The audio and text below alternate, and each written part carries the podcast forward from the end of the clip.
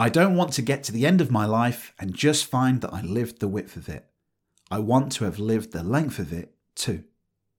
Welcome to this week's episode on my review of The Success Principles by Jack Canfield.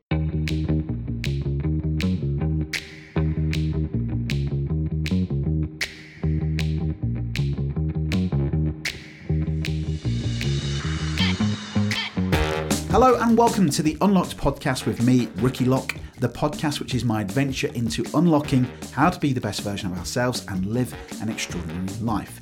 In this week's episode of my mini series of the success principles, I'm reviewing success principle number two be clear why you're here and determine your life purpose. Now, if you haven't listened to part one, which is called Take Some Effing Responsibility for Your Life, then go back into a couple of episodes ago and listen to that one first before you listen into this episode. Now, if you've ever asked yourself the question of what am I doing with my life or what should I be doing? Well, this is the principle that I hope may help you get closer to what is important to you and hopefully determine your life purpose. Now, if you're not sure what life purpose is, I'm going to read out the summary that Jack talks about in the book.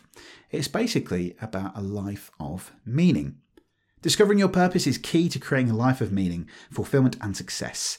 Clarifying and pursuing your life purpose will not only help you get the success you want, it will also make your journey more fulfilling and enjoyable. This is all about what brings us joy. And another quote in the book by Howard Thurman says, Don't ask what the world needs, ask yourself what makes you come alive and go do that. Because what the world needs is people who have come alive. So let's talk about this because a lot of people may not know what their life purpose is. And Jack does explain this in more detail about how everybody is here for a reason. Your purpose has always been there. But for some people, you might be thinking, well, what is it? What's why am I here on this earth? And I've questioned myself all the time. I ask questions to myself: What am I doing with my life? Is this it? Is this what I'm supposed to be doing? And it's all about what brings joy in your life.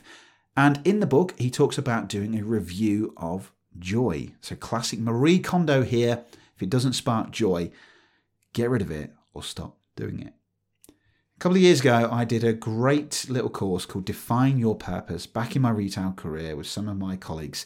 And we did this great exercise, which I'd highly recommend anybody do this. It's basically where you get a uh, maybe like an A3 landscape piece of paper, big piece of paper, and you just draw a straight line across the middle. At the start of that line, you plot out uh, an age that you remember, the earliest memory that you have, and then the end of the line is where you are now. And then all you do is you map out your life, but you map out the highs and lows of your life. So the highs of the great achievements, maybe the time that you graduated or passed school, or maybe you bought a car, your P-Reg 1996 Ford Fiesta like me. Or maybe it could be that when you, you know, you had your heart broken, uh, or maybe when you got married and had kids, you got a job, you launched a podcast, whatever it might be. And you plot out all of those key achievements in your life and all those low moments that's ever happened to you. And you start to make a little bit of a, like a kind of swirly line of up and down waves of these moments that happen in your life. And the key here is to review and look at all the things that brought you joy, all those things that made you happy, all those key moments. Now, when I did this, I looked at a lot of things that happened to me in my life to kind of understand what is it that sparks joy in my life and what is it I like doing.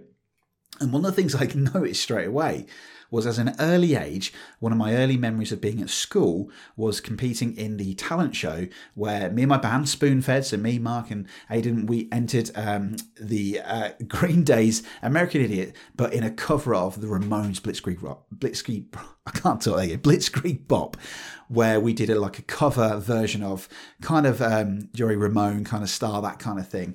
And uh, what we did is we, we did the cover of it and um, in that style. But it was this moment where I was in front of an audience, and I remember people cheering and chanting and calling out names. And I remember at that point, as an early memory, that I like being in front of an audience. I like being on stage. I like either if it's inspiring people or entertaining people. And later on in life, when I became a manager and I started leading people in my briefings, in my talks, or even if it was in workshops where I was helping people to be the best version of themselves. And then later on in life, when I was performing magic and I was entertaining people, there was always this key pattern of being in front of an audience. And those connections and those patterns and those qualities that all link together is about being in front of an audience, presenting, speaking, talking, inspiring, uh, and lots of different things as well. And from that, if you go away and do this exercise, you may be able to spot some of the key qualities and some of the highlights that link into what you want to do. So that's just one exercise that you can do. Now, the exercise that in the book that Jack talks about is called the Joy Review. And this is about taking some time to go over your life and then again make a list of all the times that you felt the most joy and think about what were you doing, maybe who you were at the time, and then just start to record it. So, in that instance that I've talked about, for me, it's being in front of an audience. It's performing, it's presenting, it's talking. Um, you know, because for example, I may have thought about could you ever have a career just talking? Well, yeah, Oprah did it, right? So, this is one of the things that I like doing. So, inspiring people, making podcasts, being in front of people, adventures. Uh, I love playing music. I love listening to music. I like making people feel happy. So, it's really understanding about what is it that's bringing you joy, but what makes you come alive. Then, as you start to write these all things down, you can start to look at the patterns between each one and think, well, what is the qualities that link them? In my instance, it's the presence of being in front of a room or helping people. And this is when you then start to work out of what is it that you're here to do. Now, in my instance, through going through this exercise in the book, I started to write down uh, lots of key things. And, and Jack asks you to write down this sentence I feel the most joy when I'm da da da da da. And this is when you then fill in the blanks. So for me, this is then what's kind of shaped into one of the intros that I used to use on this podcast, which is my purpose is to use joy, enthusiasm, and to inspire and empower others to be the best version of themselves and create magical experiences. Now, I still talk about the magical experiences, but my purpose, I think, on this earth is that is to use joy and enthusiasm to inspire and empower others to be the best version of themselves and live an extraordinary life which links into everything I've ever done. It links to being the best version of myself when it was in a workshop, training people, whether it's um, performing, I'm entertaining, making people feel great, whether it's a podcast, I can help inspire people, or writing blogs, whatever it might be, it has that current theme. And that's it. That's basically how you kind of determine what is your life purpose. Now, remember, you might have lots of obstacles. You might have this moment where you think, yeah, this is it. This is why I'm here. And then you might start thinking about, well, actually, what if there are some obstacles in your way? Like you might really love dancing, that some of your key moments in your life was to have a great time and have some fun and dance. But maybe you're in a nine to five job and that won't allow you to do that. Or maybe you have kids, so you're never going to have the time to do that. Well, if that's the case, then go back to principle number one, taking 100% responsibility for yourself, and remember that you have the choice to control how you respond to the opportunities and events in your life. And also, you might be thinking, well, okay, that sounds really easy, Ricky. Maybe you've worked out your purpose and I haven't. Well, it doesn't matter because if you can't find it, that's okay. For some, it may take a long while, but the best advice would be here to be keep tracking of what brings you joy, whether that's in your journal or whether you just write down on a piece of paper all the key moments in your life that has brought joy or made you come alive and what brings you fulfillment in life and just write that down because eventually you will see a pattern and the rest will come along later. It doesn't have to be word perfect. My purpose, that that's phrase of is to use joy and enthusiasm to inspire and empower others to be the best version of themselves. It's going to change. I know it, but there's something there. It feels right. It feels with my calling. It feels with what I want to do, whether it's TEDx, whether it's um, the top 10 podcasts for self improvement, the where I'm going in this adventure of magical speaking, presenting. It's around that because that's what brings me joy. I love not being narcissistic, not being egotistical, but I love being on a stage. I love inspiring people. I love making people smile, happy. I love people messaging me saying, Oh my God, I listened to that podcast and that's really made me think about doing something. Thank you for inspiring me. Those golden light bulb moments. That is what my purpose is for. So, as I start off this episode with the great quote by Diane Ackerman, I don't want to get to the end of my life and just find that I lived the width of it. I want to have lived the length of it too.